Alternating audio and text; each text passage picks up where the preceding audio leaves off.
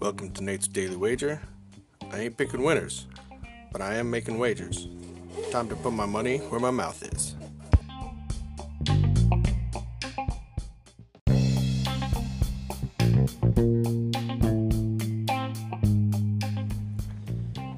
This is Nate's Wager for July 4th, 2020. Happy birthday, America. Well, nice result for us yesterday. And uh, today we're going to be taking in one of my favorite sporting events in all of sporting and really just life itself. The Nathan's hot dog eating championship. So, looking over the slate of bets, of course, Joey Chestnut's probably going to just, you know, blow people away.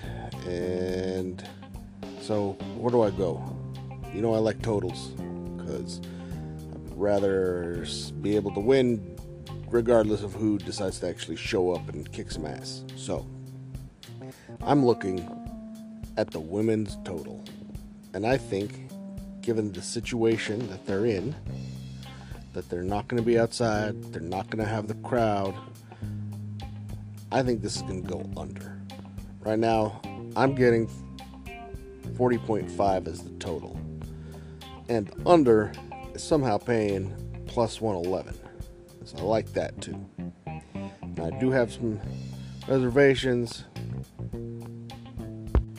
because Miss Sudo, who's the favorite for the women, can get over 40. She has done it once at Nathan's Hot Dog Championship, and she has done it in private, in practice sessions, and in some other smaller events. But on the big stage, she tends to stay under, really sitting around 37 to 38 at max. But I'm hoping today, being indoors, being in air conditioning, the hot dogs aren't going to be hot. They're just not going to be as greased up as they normally are. You know, they're they're just not going to slide down as easy. There's not going to be the intensity from the crowd. So I just think today I'm kicking the under. I think it's going to be a fun event to watch. I'm going to be rooting for these glutens, gluttons, gluttons, glutens in the bun. So, we're going to take under 40 and a half total hot dogs eaten in the women's championship of the Nathan's hot dog eating contest. See anything better than that? Pound it. That's my pick, and I'm sticking to it.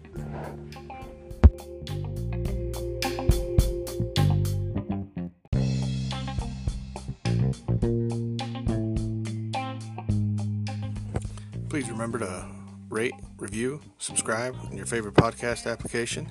Tell me how much I suck or how much money I'm making you.